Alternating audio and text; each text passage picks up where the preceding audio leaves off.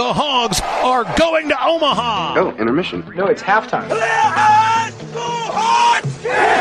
You can actually feel Razorback Stadium shaking underneath our feet right now. You just gotta keep living, man. L I V I N. Arkansas wins the national championship. What I say when it comes to this basketball team is the law. Absolutely and without discussion. I have been trying to get you together with Tye. Strikeouts are boring. Besides that, they're fascist. Throw some ground ball.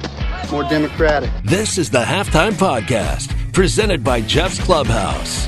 Sometimes a team that's getting ready for a ball game that could decide, you know, where they're going to play for a baseball postseason, maybe. Uh, there's uh, there's a little tension when a team has already taken batting practice and they're sitting here in front of you in a uh, in a baseball locker room that was built initially for a double A baseball team years ago. I think when this park opened in 1980 something, and uh, and now uh, since you know most most college baseball parks don't have a visiting locker room. Uh, they'll have the home locker room, and teams at the SEC baseball tournament show up in uniform to the baseball park, so the locker room is their hotel. Uh, so here we are, and you know, yesterday I was able to. We we had a short show, right? We did 30 minutes. 23 minutes with the commercials because we do sell airtime usually on this radio station. We got to, we got a chance to record it and it worked really well. We're up in the radio booth, the same booth that we were sitting there for the Arkansas Ole Miss ball game. Uh, but there are only four radio booths, and there's already one session being played at the Hoover Met today, and Game One continues. Um, and that's Ole Miss and Texas A&M, a game that started at 9:30 in the morning, and neither team was able to put up a run until the ninth inning. And Texas A&M is now trying to bat for their lives. And the next teams on the field is going to be a good matchup of two Tigers, the Auburn Tigers and LSU. Um, and that's coming up uh, in we're supposed to be at 12:30. So uh, I don't have access to the radio booth uh, that I'll be doing the Arkansas Georgia game later on uh, because somebody else is in it right now. So, in full preparation, getting ready for that, I uh, spoke with the people at the SEC. They had uh, a they had a big room, actually, a, a, fairly large room available for us to do the show from today. It is known um, as the photo work area. Uh, that's, I guess, where all the photographers come down here to uh, send their photos out to whatever uh, organizations they are selling the photos to.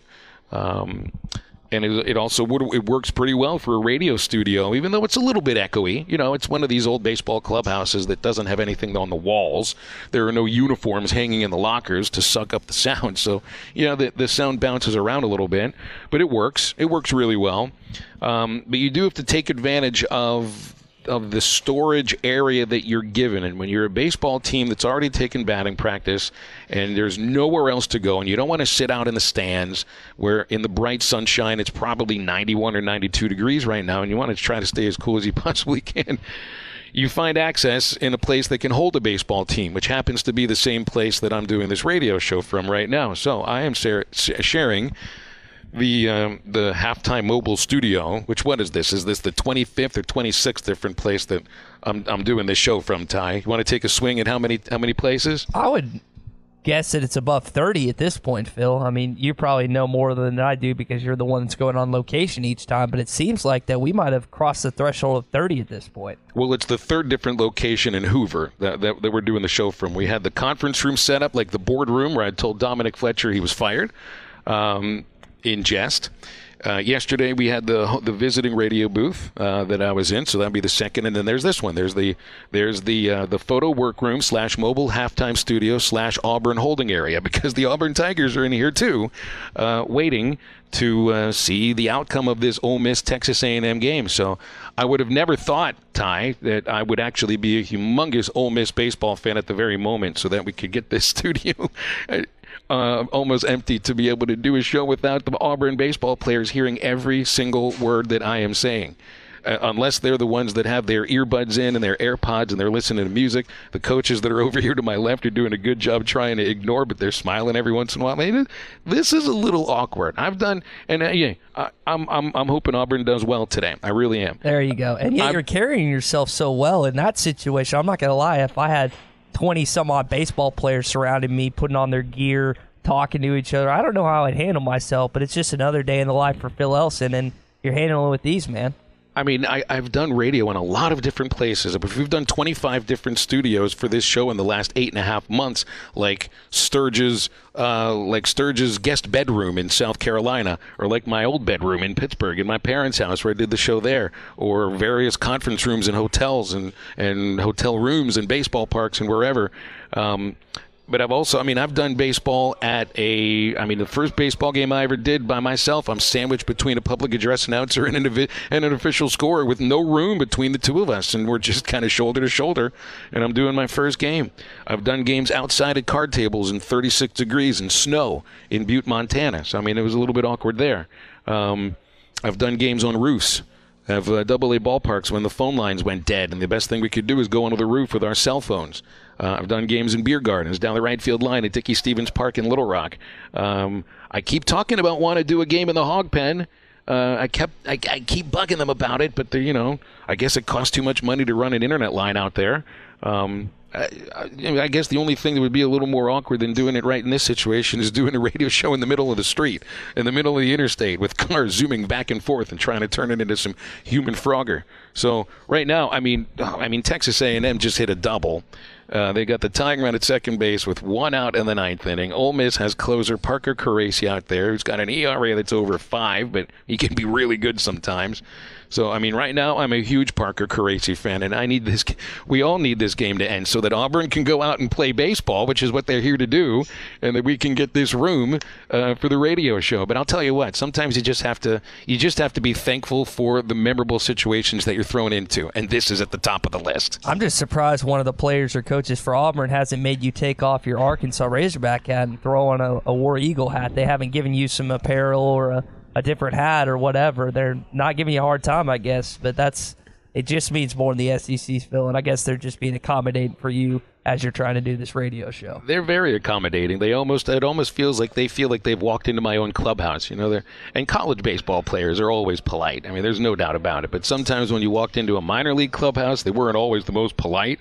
You feel like you're walking into um, well, it, I mean, it's a clubhouse. There's a reason that they call it a clubhouse and not a locker room in baseball because there's certain, you know, like clubhouse rules that go on there, and sometimes you don't fit in. It's like, you know, play. It's that's a place for players and that's what this room used to be. This used to be a place for players, but I don't think a lot of players have been inside this room for a long time. Probably since the Double A team moved downtown.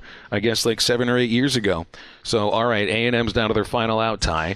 Do we want do we want to pull a little hotty toddy here? Do we do we do we want to openly root for Ole Miss? Well, I already had to do that already. If you remember when Arkansas blew the game against Ole Miss, and my buddies and I had that bet, I already had to do the hotty toddy on air. So I will not be singing that disgraceful theme song that goes along with their tradition and their school. But you're welcome to. I, I wouldn't recommend it, but you you can if you want. Strike two, Tye. Strike two to the Aggies hitter. They're one strike away from this team packing up their stuff. Just yell just, as soon as as soon as the game's over. Get out. Just yell that at the Auburn players. See what see what their reaction is. I, I might be more excited for an Ole Miss victory right here than I would an Arkansas victory over Georgia later on today because that game, on honestly, we'll get into this in a little bit. That game doesn't mean anything except it's going to be a really good baseball game.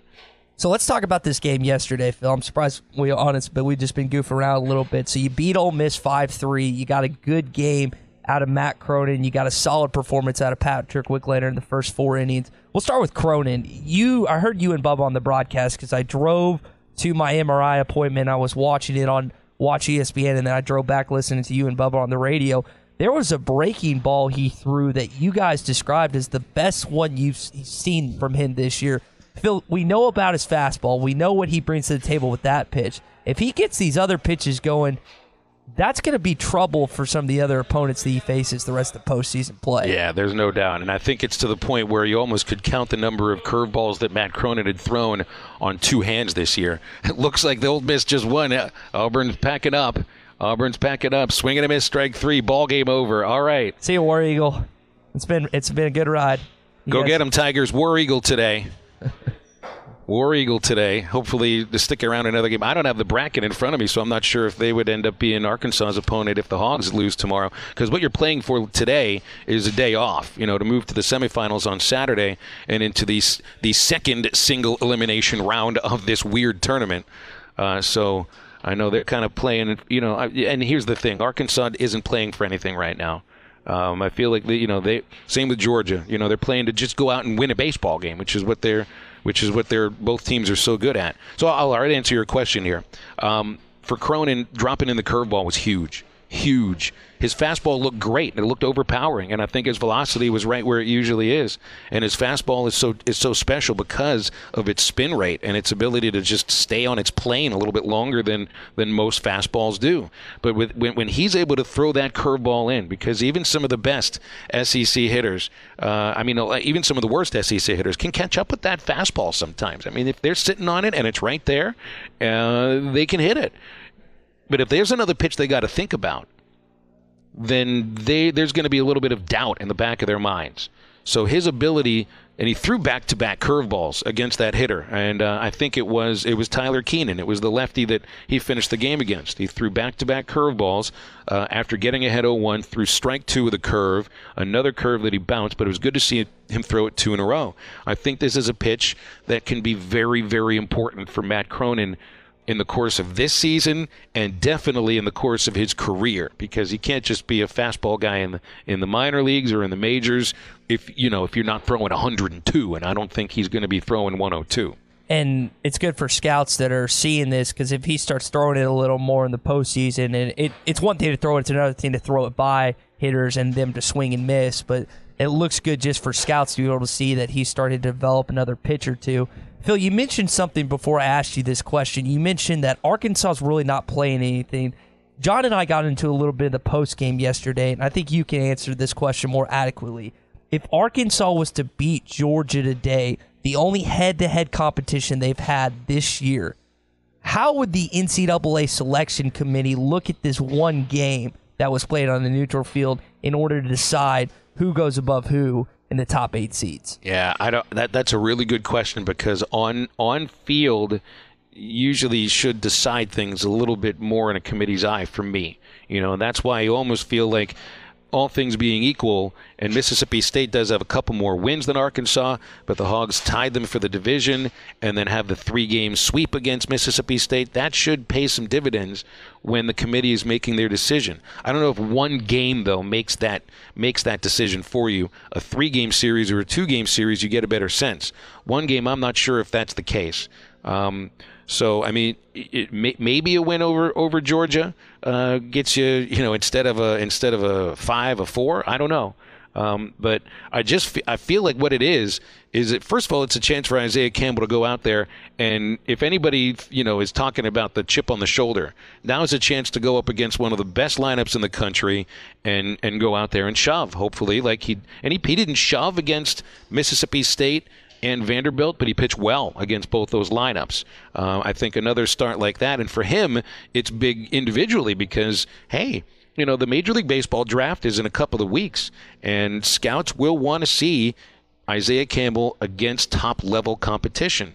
And Georgia is that sort of level. So I think individually for him, um, this is an opportunity to maybe improve your draft stock a little bit. So we started with the question about Matt Cronin. Let's get back into pitching. You saw what you saw from Patrick Wicklander. He had four scoreless innings, got a little trouble in the fourth. He ends up pitching four and a third. And I think as an Arkansas fan, Phil, you're a little more confident after what you saw from him yesterday than obviously you were from the Texas A&M series. What did you take away from his game? Because I know he was a little sporadic at times. I only think he threw about 52% of strikes. I think that was Hutch's stat that he calculated. Mm-hmm. What did you take away from his game yesterday? You know, it's funny because Wicklander had been behind in the count in the last two games, but had trouble still getting outs in those situations. And I mean, if I'm looking at my scorebook here, I'm seeing he's able to get get away with a three-one count a couple of times, um, and and and and you know he there was that bout of wildness. I mean, he did hit two batters. Um, he did. He only walked one, but the two hit batsmen, and there were at least three pitches he threw to the backstop yesterday. Not like Costy though, taking a dude's head off. that was yeah, that that was that's a whole other story. Um, but I guess you know this is it's just something with Wicklander that I think is uh, is his demon for right now. You know, they call it a bugaboo in baseball, the thing that you got to try to overcome. And for Wicklander, it's it's command issues. It's it's great stuff uh, just not sure where it's where it's going yet. And, and and you would like to think and hope that that that uh, maturation as a pitcher comes over the next year or two. Um, and, and look at his stuff is terrific, and it looked really good yesterday. He did a good breaking ball. He had a decent changeup. He had a really good fastball, but you cannot consistently be behind in the count. Uh, plus, putting guys on base, you know, before there are two outs.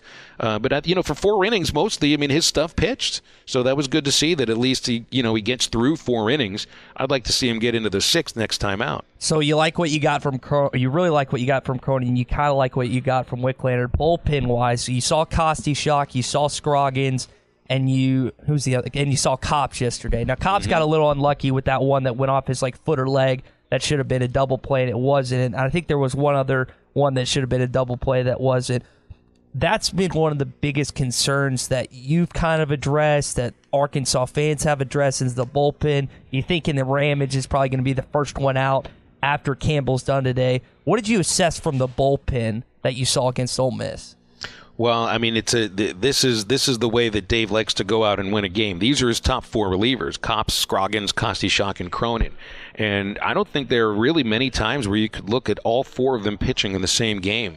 Um, you know, which which makes you think neither of them worked all that hard. You know, I mean, Cody Cody Scroggins only faced uh, you know, four batters and threw looks like about 16 pitches, 17 pitches. Kostyshak threw 13, Cronin 15.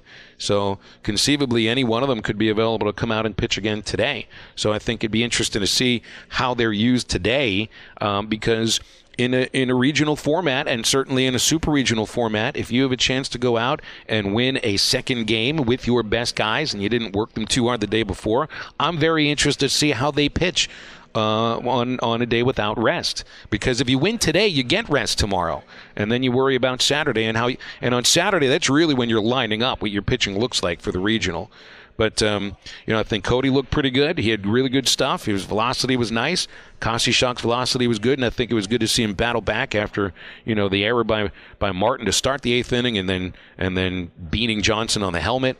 Uh, the next two batters he pitched uh, really well against. And it's also interesting to me, and I might ask Dave about this in the pregame. He has quite often this year, and really the last four outings for Kostyshak, he's only gone two thirds of an inning. I think Dave likes to use Cronin for a fourth out. He's a four out save guy right now. Not necessarily a two inning save guy, but he's like a four out save guy. And and this has been one of the patterns that, that they've used Cronin in. And sometimes it's because he's facing a lefty, but I also think there's something that Dave likes about getting Cronin hot and getting him in the eighth inning and then bringing him back for the ninth. How about Curtis Washington on his birthday yesterday? You get him in a pinch run, he ends up going for home and getting it. What did you think about his play? And we talked about the team speed so many times this speed this season. That was on display yesterday. Yeah, that's one of those awesome coaching moves made. That's just you got to know the right guy for the right situation. And Matt Goodheart, who who CJ ran for, is fast, but he's not the best base runner. And it's funny too because we continuously describe Curtis Washington as a raw baseball player, but he showed real baseball base running instincts yesterday. And I was pretty impressed by the way that he a had the the, the read on the ball in the dirt that got him from second to third base, and a really nice slide around the tag on a throw that beat him, and then and then what he scored on from third base is called the contact play. So you know if there's contact made, you are running on a ground ball. It's just a matter of you got to have that quick first step and probably know you've got to make a good aggressive and maybe creative slide. And and CJ did that, and it didn't look to me like he was just raw. He looked like somebody who knows how to run the bases. So I was impressed with him. So we've talked a lot this time, the times this season about the freshmen, whether it's Nolan, whether it's Wicklander. We've talked about Trevor Ezell coming in. Jack Kenley was on this team, has been on this team the last two years, but didn't play a ton last season. But Phil, yesterday he was y'all's player of the game, and he came up big with those three RBIs. He really did, and it's so easy to root for Jack. And and the last two years, you, there were two things. A, he wasn't mature physically. He could he wasn't an everyday player last year. That just that just wasn't the case about him. But this year, physically, he is. He's given the chance and he has run with it, uh, becoming a pretty consistent hitter. I think he's now hit in um, nine straight games, hitting over 400 against top top level pitching, LSU, A and M, and and then yesterday against Ole Miss. And uh, and he's somebody this team really counts on. And they've lacked that two out hit right now. The last few games, it's really been lacking. But it didn't lack from Kenley yesterday. That was that was really awesome to see. And then later on, in a situation where you're just looking for contact with Washington at third base, and he made the sort of contact you were looking for. You know, it it doesn't look big, just contact in a situation, but that's what you're looking for. And he drove in the run, and it was great. Plus, made a great play at second base. Kenley's one of the easiest guys to root for on this team. Want to thank my buddy Jeff Taylor at Jeff's Clubhouse for sponsoring the halftime pod. Jeff's has the best soups, sandwiches, and salads in the area. The peppercorn ranch is to die for. Reuben, off the charts. If you haven't been to Jeff's Clubhouse in Fort Smith, you got to go check it out. Back to the halftime pod. Let's go. Uh, we're joined a little earlier than usual today by Bob Holt, who is here in Hoover as well. Uh, Bob, we usually hear your uh, golden tones on the phone, but we get to hear you on the headset today. Thanks for coming downstairs into the uh, ex Auburn locker room. Oh yeah, I was trying to find you, and I actually opened up the door to the umpires' room. They were putting their stuff on. I just said, "Hey, sorry guys." They, they were very cool about it. Nobody got upset. It's a little bit of a maze here, isn't it? Yeah, you know, uh, they got all these. You got all the black curtains, so you're not quite sure. The interview room is down here, and then I started to come in here, and I saw the Auburn players. And I thought, well, that's their locker room, Phil. And I was trying to listen for your for your voice, and then I came back and I saw you finally here in the corner. I said, okay, there he is. And I thought, what the heck's Auburn doing in here? It's just a weird weird setup. I gave. See, I mean, it's Bob and Bob. You've been in some odd setups before in media. I mean, is. It, it, this to me was one was one of the more awkward situations I've ever been in for sports. Well, like I say, as long as you're not, you know, loudly ripping Auburn, I guess it's okay. Like, I only did that. I only did that, and I guess I could say this now, you know, because they're not in here now. It's not. I get talked behind their backs or whatever. What I was supposed to do, I was pretty open about a little dismay of, of Auburn's antics in the doubleheader that Arkansas split with them on that Friday on the plains. Um, I mean, when they were heckling Kevin Kopps while he was warming up in the 12th inning or 13th inning, and he threw a pitch to the backstop, and then Auburn's players are heckling him from the dugout. I remember thinking and, and saying it on the air. It's like that's that that ain't right, man. Yeah. But so I mean, I am sure they didn't know about that. I'm sure. well, you never know. They they might follow you on Twitter or something. You know? Maybe some of them do. I'm sure all of them are on social media, but they're gone. They're gone now, and uh, and and the, the the awkward moments are over, and and now they're finally going to be out there playing baseball. This is a weird tournament, though, isn't it, Bob? It always seems to be. For one, it's a different format to try to describe to everybody. I mean, look what Arkansas is trying to do today. They got to buy from the single elimination round into the double elimination round. If they win today, then they're back into a single elimination round again. It's like you know, trying to explain the SEC tournament sometimes is like trying to explain Chinese to a Greek person. Yeah, it's confusing because the first eight teams single elimination, and double elimination, like you say, single elimination, and there are teams that. Um, you know, I, th- I, think it used to be it was just, and the World Series was like this too. It was always you had to lose twice. Well, now you can, and this has happened to Arkansas. You can lose to a team that's that, that's your first loss, and they've already got a loss, but they win. You know, yeah. But a lot of it's brought on by TV because they want to have a decisive champion. They don't want to say, "Well, we just showed you a championship game. There's another one. We don't have time to televise that because we're going to." You know, women's softball or whatever. So, it, it is a weird setup you know, it's weird to have 12 of the 14 teams make it, and um, but you you always have some great games here. The crowds are great. I didn't stay for the game last night that I guess ended at 3 a.m. I was following on Twitter. I finally fell asleep and then woke up this morning and saw that uh, Mississippi State had won. I mean, that's kind of game that's fun to watch, but it, it'd be a terrible game to cover. Um, if you're the media, you're just dying, you know, missing deadlines or whatever, having to stay here, you know, that late. And you think about the grounds crew and the the people that work, the, the staff, SEC staff. I mean, you know, if they went home and got two or three hours of sleep, that's probably the best they could do. Yeah. Different setup for us today on halftime. Bob Holt joins Phil live down there in Hoover at the SEC baseball tournament. Bob, I think the the funniest thing that came out of yesterday's game was Dave Van Horn before the game began went to the concession stand and got him a drink. And I know you asked him about it. How was that yesterday? Well, that was just weird. I was up uh, in the box and somebody up there mentioned it, and then I cannot remember who, and I don't want to say the wrong person, but somebody tweeted something about it. And I just thought to myself, what the heck is Dave Van Horn or any coach for that matter doing in the concessions line? Because surely they have every drink you could imagine, probably not alcohol, but any other thing, you know, they're not going to have a case of beer at a college dugout, presumably, or Jack Daniels or something, but presumably, you know, any kind of Powerade, Gatorade, Coke, Pepsi, you know, whatever. Well, they probably have to have SEC sponsored things, and I can't keep track of uh, their Dr Pepper. I can't remember if that's a Coke product or not. We have lots of Dr. Pepper and Sunkist in the uh, just- press box. There's I- no cola. Yeah, but I just thought that was weird, and I'm, I'm trying to picture, you know, and I know it wasn't like two minutes for Arkansas was going to play, but they were getting ready to play in 45 minutes, I think, after that game ended. So, you know, and it was a tie game, and yeah, Dave, I heard about it, so I thought, I told myself, you know, if Arkansas wins, I'm going to ask him about it. If they lose, that's really not a good question to ask a coach who just lost. But if he wins, and I'm going to, you know, I waited till everybody got their game questions in, and uh, then I asked it at the end, and yeah, Dave was very funny. I think he said, oh, do, you, "Do you want me to get you something?" And I probably said, "Well, no, we got all the free drinks we we want." But uh, he went in there at the line, and I guess right then they hit the crowd went crazy, hit the home run. I, maybe the concessions guy, maybe there's a TV there, but he told Dave the game was over, and Dave said, "Well, I still want to pay for my soda," which uh, he didn't say soda. He didn't say what it was. He said he did not want to advertise. he So would not advertise. I don't know what it was. I assume it was a soda.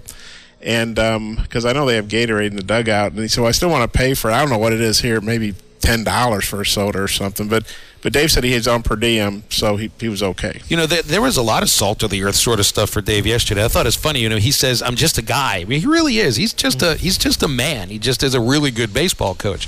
But even yesterday, while the team is taking batting practice at one of the side fields, uh, you know, they get there and he sees, and Dave pays pretty close attention to the playing field, to the surface that they're actually playing on. The infield dirt was was pretty dry, and he didn't want to take infield on that. So he he grabs the hose. There's a hose on the field. He grabs the hose. He sticks it in the in the uh, in, into the field, you know, where they've got the spigot, and he waters the field himself. I mean, I want to I want to emphasize here it's a regular person thing to do, but it's nothing that a head coach usually does. That's a groundskeeper sort of thing, or that's a student manager sort of a thing. Not only the head coach, but the guy who's been there for 17 years is watering the field so that his guys have a field that's prepared properly for infield outfield. Well, yeah, I think that shows that no matter how big Dave's got and how much success he's had, how much money he makes, and yeah, he can't afford to buy a few sodas. all these SEC coaches can. That yeah, that he still hasn't forgotten his roots. I know if talking to him in the past, you know, he started off his coaching career at Texarkana Junior College, where I think he literally lined the field and dragged it. And I mean, when you're a junior college coach, you got to do a lot of stuff. And so, even though that was 25 years ago or however many years ago it was, um, you know, Dave hasn't forgotten that. And you know. Um, yeah, I think he's a very down to earth guy, and, and and maybe other coaches would do that. I don't know. I'm, I'm trying to picture Nick Saban standing in line getting a soda or something. You know, that, that's hard. To, that's hard to Probably not. picture. Or John Calipari doing that. And really, Dave's on a par with those guys in his, you know, in baseball. I feel like Saban would scare the soda into his cup. Yeah, uh, boys, I remember there was, I, I can't remember what I, if this was SEC storied or what documentary it was, but I remember Gus Malzahn talking about how he used to cut the grass at Hughes High School where it was first job. And I just think that's like, it's one thing to do that when you're first job and you're getting started, kind of like Dave was at Texarkana Community College, I think is what you said, Bob. But it's a completely other thing for him to do that as a tenured Arkansas coach in the biggest conference in baseball. Yeah, I mean, it was. I also getting back to the drink thing real quick. I, I was amazed that you know if they don't have whatever you want in the dugout, you send like a GA or somebody. You know, you don't do it yourself. And I'm not trying to put anybody else down, but that, that just kind of blew my mind. And maybe other coaches have done that. I've never heard of that. You know, in, in, in sports before. He's definitely he's one of a kind. I, I think I think Dave Van Horn is one of a kind, and and and it's because of of how there's nothing fake about him. You know, there can be coach speak, but when but but when he gets past the coach speak, you get a lot of of in-depth analysis about the team uh, that he coaches, and I think a lot of things that other coaches would be uncomfortable talking about. Dave is not uncomfortable talking about. Um, and I don't know what he was like before, you know, you know, before I started doing some of these games in 2011. But him, he's an easy person to root for. I think sometimes he's miscast as being an intimidating Martinet kind of a coach. I don't see him like that at all. Yeah, I'm sold. I actually covered Dave in 1982 when he played second base for Arkansas. I remember interviewing him. He was a great player. He, I believe he was a Southwest Conference Newcomer of the Year as a junior college transfer, and then got drafted by the Braves. And um, but yeah, Dave's uh, as far as I know, he's always been like that. And speaking for the media, we love covering him because he doesn't throw guys under the bus, but he doesn't sugarcoat Right. stuff either. He he's very honest. Um, he's, he always gives great answers. He doesn't like cut himself off, you know, not complete sentences like sometimes guys do when you're typing a quote. You're like, hey, you got to say that last couple of words, and then, you know. And so, no, we, we love covering Dave Van Horn. Jeff's Clubhouse has the best brunch in town every Saturday from 10 a.m. to 2 p.m. Bottomless mimosas, an endless buffet, and so much more. 2801 Old Greenwood Road in Fort Smith. More halftime pod coming at you. I think Muss has made potentially more waves than Chad Morris has, even though he's had that great recruiting class come in. Yeah, I think he's a little more connected with just kind of national media than Morrison. And we've talked about this. You don't necessarily has have to be the most eloquent speaker to win football games. And I think Muss is a lot more plugged in and connected to the national media circle concerning college basketball than Chad Morris is concerning college football. But at the end of the day, it's about winning games. But yeah, and excited. Aaron Torres had him on his podcast this week, and so we're gonna we're gonna uh, get to talk to a sauced Aaron Torres tomorrow, who's gonna be at his bachelor party. So that interview is gonna be very interesting. But yeah, just uh, making waves. It seems like you're exactly right, Phil.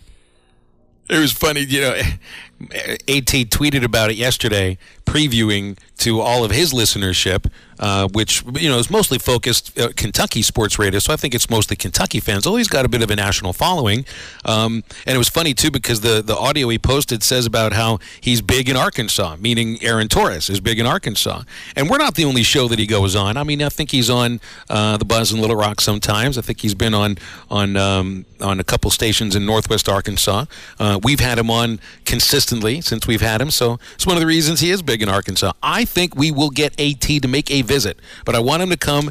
You know, Muss said he wants him to come as quickly as possible. I want AT to come in crossover season so that he can see uh, he can see basketball and baseball at the same time. I want I want AT to come out in February. So m- maybe we've got to raise the funds if we're telling him when to come to get him here. Well, in the interview, and you can listen to his by the Aaron Torres, Torres Sports Podcast. It's it's a pretty good interview, so I highly recommend it. He talked about with Muss. Muss was like, "Yeah, I'll charter you down here," and it was funny because I'm listening to that, and Eric Musselman got a chance to talk to Dana O'Neill at The Athletic. There's a really good story on him on The Athletic if you haven't got a chance to read it. I know Ruskin and Zach had her on yesterday talking about Eric Musselman, and it was just funny because in Reno, they didn't really charter, but now in Arkansas, he charters everywhere. So it's just kind of the different aspect of that. But yeah, it would be great if you could convince, if Eric could convince Eric Musselman to charter him down from Los Angeles down here to Fayetteville. That would be one of the more funny stories that we've had with the guests on this show. I have a feeling that probably won't happen. Yeah, I, am with you on that. It might. He. It would kind of like you're saying. It would be a lot better chance of it happening before the season began. Once the season's in high gear, no chance. Even though you want him to hit a crossover baseball basketball game. Aaron Torres does a really good sports podcast. I listen to one as well, part of our halftime homework. Ah, as if. I don't trust this kid any further than I can throw him. I got a question. Does Barry Manilow know that you raid his wardrobe? Get out of my class. Out, get out! I was still thinking of going back to school. I do my homework now. The millennial versus the middle aged. It's time for halftime homework. So I listened to uh, Pardon My Take, uh, which is on the uh, Barstool Sports Network, would you call it? And it's two of the most you know most well known of the uh, the stoolies. Is that is that what they're is that what they're called when Correct. you work for them or you are a fan, which makes you a stoolie too, right, Tye? Correct. You nailed it.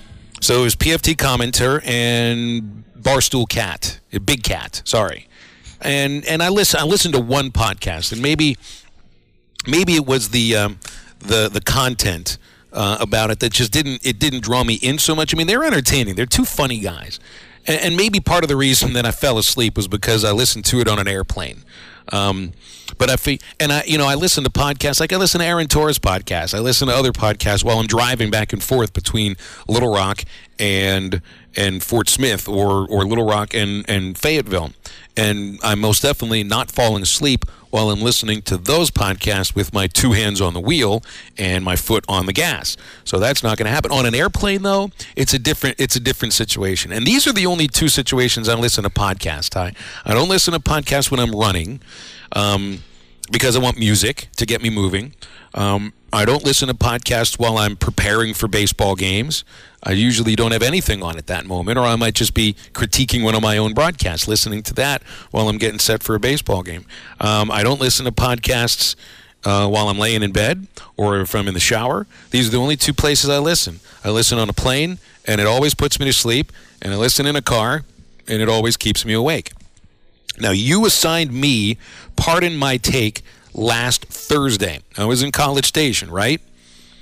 I have I, I, have not had the lengthy drive available to me to listen to the full episode of Pardon My Take, which is really like these guys go an hour and 20 minutes. Well this is the beauty of podcasts right? I mean we do we do a podcast but it's just highlights from our show. Correct. We're still taking commercial breaks. Um, we you know podcast shows can go however long they want them to go. So i think these guys on barstool have done two hour podcasts before two and a half hour podcasts. Some of the joe rogan podcasts go like four hours long. You know he might be you know, smoking peyote during that uh, that uh, podcast, but that's a whole other thing. Wasn't it Elon Musk that was? Yes. Smo- okay, that's what I thought. Yeah, I don't think it was peyote. It was just a really big joint that yeah. they were smoking. So um, we're not doing that on our show either, or on our podcast. Allegedly. And I don't think I don't know if if Pardon My Take guys are doing it. But, um, you know, they're talking NBA, and it's entertaining to listen to them talk about it, and I think they know their stuff. The best part about the show was, was they, they had Matt Barnes on, the former NBA forward, and he's talking about the famous fight that he got into with Derek Fisher when uh, he was he had uh, he had gotten uh, Martins had gotten a divorce. Fisher kind of slid into the into the vacancy, and he didn't have a problem with him dating his ex-wife. He had a problem with him living with his kids, and that he hadn't heard about that. And so, you know, they get into this famous fight. Uh, and then, and then, so they ask him, you know, was it awkward after that? Well, of course it's awkward after that. Barnes still wants to be a part of his kids' lives.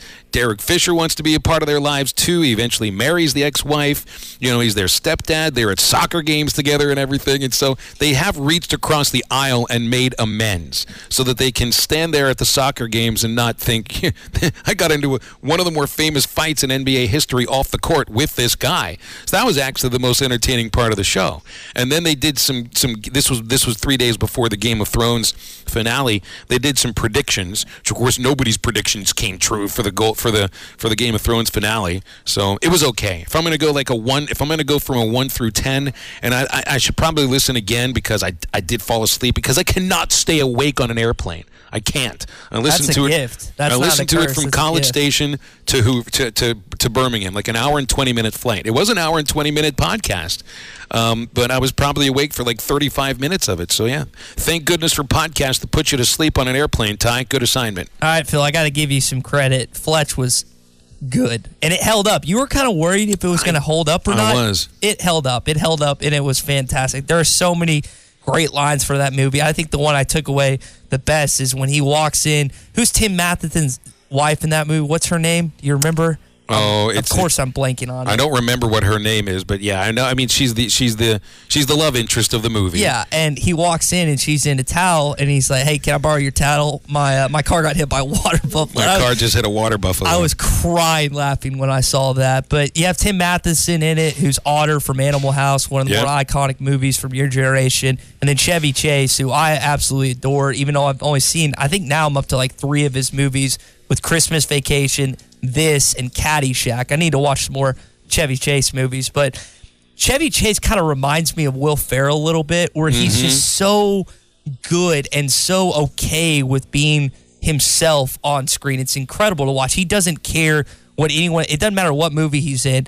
It's incredible that he can pull off whatever character it is. I think he's fantastic. And I, it, it's been phenomenal to watch some of his movies. I The- really enjoy it. the problem with Chevy Chase is that he always played the same character, and it was almost Like like, the same. Vaughn? Yes. Okay. Yes, and that's why I mean, for for a guy who had, I mean, he was one of the most recognizable and marketable stars of the 1980s, but then things really hit the wall for him when he hosted a, a, a, a late night talk show. I think this was 1989. And it's funny, like at that time in the late 80s, you know, you had I mean Magic Johnson even had a talk show, which was which is probably the single worst reviewed talk show in the history of television. Was that him and Arsenio Hall? Is that no, who- no, I don't think it was the two of them. Arsenio was a star at that point. I mean, I think that was just as Arsenio's show was taking off. Uh, Chevy Chase's talk show uh, lasted like a month, if that, and it pretty much was the start of the. It was like it was like jumping the shark. It was like when Chevy Chase's career jumped the shark. He did a talk show that everybody just completely hated, and. Uh, and and it, and he never got past that. I mean, so you know, he was Cops and Robbersons didn't work out for him. Uh, a few other movies didn't really work out for him, so you don't really hear from him anymore. But I think he was the He was the he and Eddie Murphy were like the two silver screen comedy stars of the 80s. And I got to get you onto some Eddie Murphy movies soon too. Okay. Have you seen Beverly Hills Cop? I haven't. Is that with him and uh, the late what's his face and Chris, is Chris Farley in that too? No, Okay. no, no, no, no. Nobody knew who Chris Farley was at that point. Okay. I haven't. I I, mean, I would have to download some famous music to assign that movie to you, so I'm not going to assign it to you this week. But I'm glad you liked Fletch. Maybe I should assign you Fletch Lives, which was the uh, which was the sequel, which was okay. It was aight. You know, if you're gonna, what would you give Fletch out of ten? One to ten. What do you give it? Oh, probably, a I think a seven's a solid number. I just really like old, like comedy, funny movies. Like, day. I mean, I've told you about Dazed and Confused. Really, really, just anything that stands out to me in the '80s. I'm probably going to choice. I'd, I'd give it a solid six or seven. I'd say, but it was. I mean, it was great, and it was funny when you had Kareem Abdul-Jabbar in his dream, the television.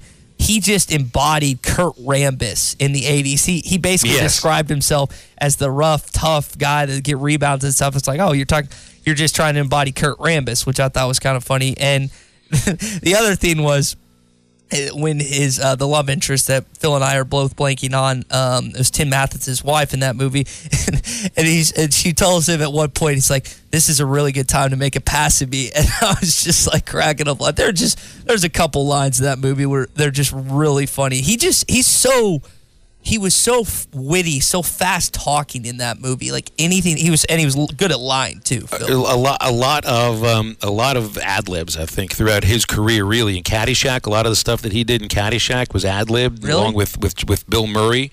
Um, I mean, just look at the, some of the stuff he did. You know, starting with Caddyshack in 1980, Modern Problems is an entertaining movie with Goldie Hawn, 1980, Vacation, you know, 83. Uh, Deal of the Century. He plays a uh, he plays a uh, an arms dealer. I think Sigourney Weaver stars aside with him in '83, and then they're both in Ghostbusters in '84. Uh, he had a very short, uncredited part in that movie. European Vacation, Spies Like Us with Dan Aykroyd, Three Amigos with with uh, Steve Martin and Martin Short. Um, I mean, yeah, he, he was he was. I think he he and Eddie Murphy were at the top of their game then. So I'm glad glad I assigned that one to you. I'm glad you liked it, and now you know why it's all ball bearings. Yeah. And then the second assignment you gave to me, Phil, was the Beastie Boys. And first of all, sabotage, that song slaps. Do you know what slaps means? You know what my generation, when we- we say slaps, do you know what that means by chance? Or- Does this refer to a slap, like a slap bracelet, like those things that you slap on your Generational wrist and, and it wraps around your wrist really quickly? no, it means the song's good. It's appealing. Oh, it means good. Okay. It's appetizing. That's- groovy. Would yeah. you have used groovy if this was the 1960s? It was it was groovy, man. Groovy, groovy, groovy, like Scooby Doo and Shaggy back in the day. But yeah, that song that slaps. Uh, no sleep till Brooklyn, not bad. I really like you got a right to party. That was a really good one. I've heard that one before, either that or pregame or something. That's just one of those songs where if you're about to go out or something, you play with the dudes or something. You And it- still haven't you still haven't hit on the actual assignment that I gave you. I did give you Beastie Boys, but there was a specific album. I wonder if that got lost in translation. Okay, tell me what it was, and you got to list some because I listened. I listened whenever you assign me. I, I'm not gonna lie, Phil. I always forget the album, but I listened like 20 songs. I just well, so you know, I think you listened to so all right. Sabotage is from Hello Nasty. That was like late 1990s. Um, Fight for your right to party. Uh, you, no sleep till Brooklyn. Uh, that is all. Um, that is all from the first album from Beastie Boys. Um, and actually, Sabotage is not from. Sabotage is Ill Communication. That's like 93. Intergalactic is Hello Nasty. That's like 98. The album I thought I wanted to, I want you to try to. You should, still should listen to this because it's their best album. It's called Paul's Boutique, 1989. It's their second album, and it's the best one that they made. Shadrach is on that. Hey Ladies is on that. I think, you know, I listen. you need to I listen, to Hey Ladies. I listened. I also watched the music video too. I think what was the first one you listed, Phil? Shadrach. Okay, I Love that one. Shake Your Rump is uh, is on that one. Listen So- to that. Listen to that. So yeah, and but Paul's Boutique is just it's a it's a really cool album to listen from start to finish. B Boy Bouillabaisse is on that, and it's got like six or seven different tracks under that song alone, and it's really really fun to listen. So I'm you still it's like an incomplete. I'm going to give you an incomplete. I deserve an incomplete too because I fell asleep during Pardon My Take. So we're both we're not getting passing or failing grades for this one. We're we're sort of getting an incomplete. All right. So what's my assignment? Assignment for next week. Okay, so yesterday LSU and Mississippi State yesterday and today. I mean, it was the game ended at three in the morning. They played like a six and a half hour game that went 17 innings, which is I think it was tied for the longest game innings wise in SEC history. Um, whether it's a I think SEC tournament history. I think there have been some regular season games um, between two SEC teams that have gone into the 20s. Um, but you you, the, you know the longest game ever played in baseball history. You want to take a swing at how many innings it took? Twenty-one. Try thirty-three. Jeez Louise. I want you to look this up. This was this is the longest game ever played, and it took so long that it had to be spaced over the course of two days. Like they told the teams to go home with a tie score after like 20, 25 innings or something. I forget exactly the circumstances around it, but this was a AAA game uh, between Pawtucket and Rochester. So those were the Orioles and Red Sox minor league teams. Two Hall of Famers played in this game. It's a very it's a famous game that I'm not sure if many people know about uh, around now, but from the 80s and we all knew about this. It was the longest game ever played. It took over 8 hours, 33 innings. So you're going to need to look that up and learn about the longest game ever played in baseball history. Um, also, so this this ballpark that the SEC tournament is played inside is like a it's like a minor league version of the old cookie cutter stadiums. Have you ever heard the term cookie cutter stadium? Uh, that's unfamiliar to me, Phil. So, I mean, picture what the Oakland Coliseum looks like, where the Raiders are playing their final year. Okay. Multi-purpose. You know, the stands have to move in order to to uh, get the stadium look you know ready for baseball, or if it's ready for football. Um, and and that was for years the way that stadiums were built. You know, it kind of started with, I guess you would say, it started with Shea Stadium in 1962 or 63, whenever Shea Stadium opened, that they were using. Now, for years, I mean, NFL teams and Major League Baseball teams shared baseball parks that weren't really built for football. Um, and then and then you start to see some of these cities think, well, you know, we're, we got two franchises. Why don't we put them in the same place and we'll build it with artificial turf and we'll make it so the stands can move. So you have a configuration for baseball and a configuration for football. And these stadiums were built you know, in they were big circles. That's why they were called cookie cutters because it just looked like a cookie cutter that you played play it down and and and cut it into a big circular cookie. Yeah. And these stadiums were built in Pittsburgh, in Cincinnati, in Philadelphia, in St. Louis, in Oakland. And, and that's what this stadium here feels like. You know, it's a it's a it's an institutional circular round feel. Um, you know, I think uh, Hoover High plays football here. So the, the and they uh, they don't play baseball at this baseball park. They have their own ballpark, you know, their own high school field right next to the high school. But they use this baseball stadium as a football stadium with a you know a football press box right there that's right at the 50 yard line, but it's first base for the baseball configuration. So it just got me thinking. This was I grew up going to three games at Three River Stadium, which was one of these cookie cutter stadiums, and it was a horrendous place for baseball. It was fine for football, but horrendous for baseball. You know, and, and your generation is used to if you if you are lucky enough to go to a major league baseball game or an NFL game, you're going to a ballpark that was designed specifically for the sport that it houses. And it wasn't like that for a long, long time. So learn a little bit about the cookie cutter stadiums. Learn about Three Rivers Stadium, Riverfront Stadium, Veteran Stadium, Shea, and Busch and even Atlanta Fulton County Stadium, where the Braves and the Falcons shared the, the same stadium for years and years. I mean, that's that's the stadium Hank Aaron broke Babe Ruth's home run uh, record. So these stadiums were part of the landscape, the cultural landscape, and the sports landscape for years and years, and I just don't think that the millennials know anything about them. All right, I got my two assignments. Look up the longest baseball game ever and do a little research on that, as well as cookie cutter stadiums. Phil, I was going to assign you a movie this week, but with you having the regionals coming up and us doing the show, that's a lot on your plate, so I'm going to stay away from that. We had a conversation with Sidney Moncrief a little over a month or two ago, and I asked him straight up, "Do you guys think you got hosed in the 1979 Elite game against Indiana State, in mm-hmm. which they played the Sycamores and Larry Bird?" This game is on YouTube.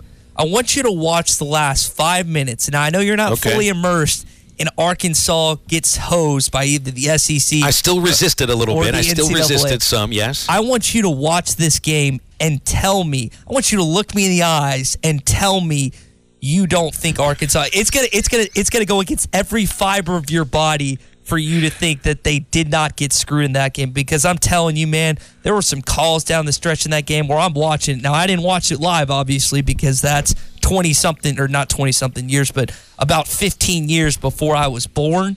But my goodness, they got host in that game, man. So watch about the last five minutes. It only take you 10 to 15 minutes, but it was an incredible game. That would have put Arkansas back to back Final Fours under Eddie Sutton. Unfortunately, they were locked, knocked out by Larry Bird. He wasn't even the one that hit a shot. I can't even remember the player that hit the shot against them. But Arkansas I got absolutely screwed in that game. You're listening to the Halftime Podcast presented by Jeff's Clubhouse. Check out the Bud Light Morning Rush podcast at hitthatline.com.